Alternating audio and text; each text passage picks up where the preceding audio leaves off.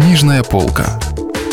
Читаем разумное, доброе, вечное. Радио «Комсомольская правда».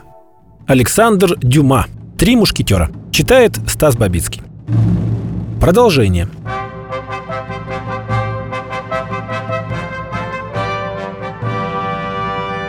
«Итак, Арамис», — сказал Д'Артаньян, — «вы решительно принимаете духовный сан. Но наши друзья и господин де Тревиль сочтут вас за дезертира. Предупреждаю вас об этом. Я не принимаю духовный сан. Я возвращаюсь к нему. Если я и дезертир, Д'Артаньян, то как раз по отношению к церкви, брошенной мною ради мира. Вам неизвестно, каким образом случилось, что я бросил семинарию? Совершенно неизвестно. Тогда вот моя история.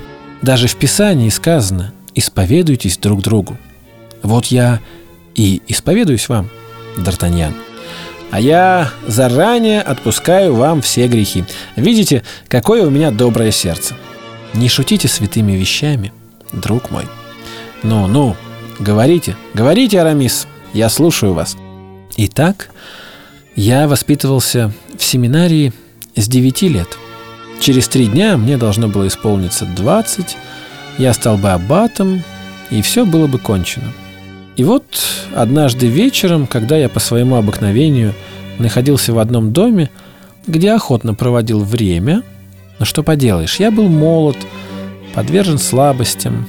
Так вот, некий офицер, всегда ревниво наблюдавший, как я читаю «Жития святых хозяйки дома», вошел в комнату неожиданно и без доклада. Как раз в этот вечер я перевел эпизод из истории Юдифи – и только что прочитал стихи моей даме, которая, склонив голову ко мне на плечо, перечитывала эти стихи вместе со мной. Эта поза, признаюсь, несколько вольная, не понравилась офицеру. Офицер ничего не сказал, но когда я вышел, он вышел вслед за мной. «Господин Аббат», — сказал он, догнав меня на улице, — «скажите, нравится ли вам, когда вас бьют палкой?» «Не могу ответить вам на этот вопрос, сударь», — возразил я, «так как до сих пор никто никогда не смел меня бить». «Так вот, выслушайте меня, господин Аббат», — сказал офицер. «Если вы еще раз придете в тот дом, где я встретился с вами сегодня, я посмею сделать это». Кажется, я испугался. Я сильно побледнел. Я почувствовал, что у меня подкашиваются ноги. Я искал ответа, но не нашел его и промолчал. Офицер, видя, что я молчу, расхохотался, повернулся ко мне спиной и пошел обратно в дом. А я вернулся в семинарию. Я настоящий дворянин, и кровь у меня горячая, как вы могли заметить, милый Д'Артаньян. Оскорбление было ужасно, и несмотря на то, что о нем никто не знал, я чувствовал, что оно живет в глубине моего сердца и жжет меня – я объявил святым отцам, что чувствую себя недостаточно подготовленным к принятию сана, и по моей просьбе обряд рукоположения был отложен на год. Я отправился к лучшему учителю фехтования в Париже. Условился ежедневно брать у него уроки и брал их ежедневно в течение года. Затем, в годовщину того дня, когда мне было нанесено оскорбление, я повесил на гвоздь свою сутану и оделся, как надлежит, дворянину. Я отправился на бал, который давала одна знакомая дама, и где должен был быть мой противник. Офицер действительно был там. Я подошел к нему в ту минуту, когда он, нежно глядя на одну из женщин, напевал ей любовную песню. Я прервал его на середине второго куплета.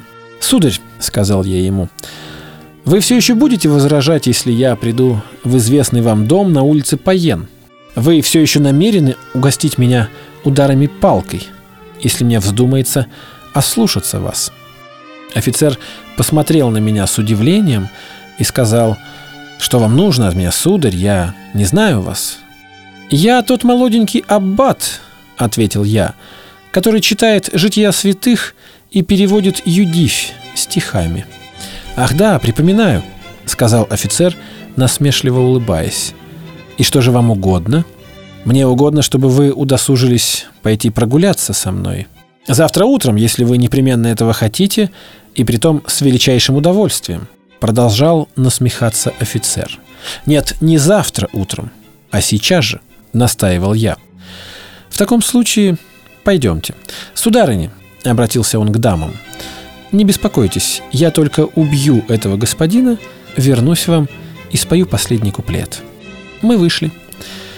Я привел его на улицу Паен, на то самое место, где ровно год назад, в этот самый час, он сказал мне любезные слова, о которых я говорил вам.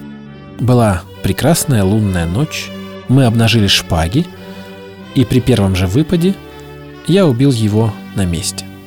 «Черт возьми!» – произнес Д'Артаньян. Так когда мы не дождались возвращения своего певца, продолжал Арамис, и так как он был найден на улице Паен, проткнутый ударом шпаги, все поняли, что это дело моих рук, и происшествие наделало много шуму. Вследствие этого я вынужден был на некоторое время отказаться от сутаны, Атос и Портос, с которыми я познакомился в ту пору, уговорили меня обратиться с просьбой о мушкетерском плаще. Король очень любил моего отца, убитого при осаде Араса, и мне был пожалован этот плащ. Так что сейчас для меня наступило время вернуться в лоно церкви. А почему именно сейчас? Почему не раньше и не позже? Спросил Д'Артаньян. Что произошло с вами, Арамис? Что внушает вам такие странные мысли? Эта рана явилась для меня предостережением свыше. Это рана? Да что за вздор?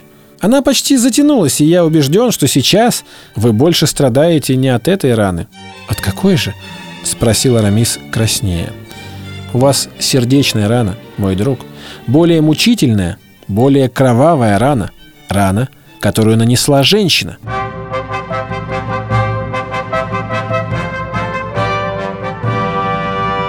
Продолжение романа слушайте завтра.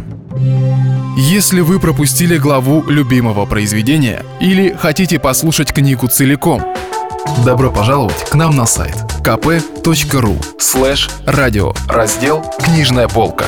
Книжная полка. Читаем разумное, доброе, вечное.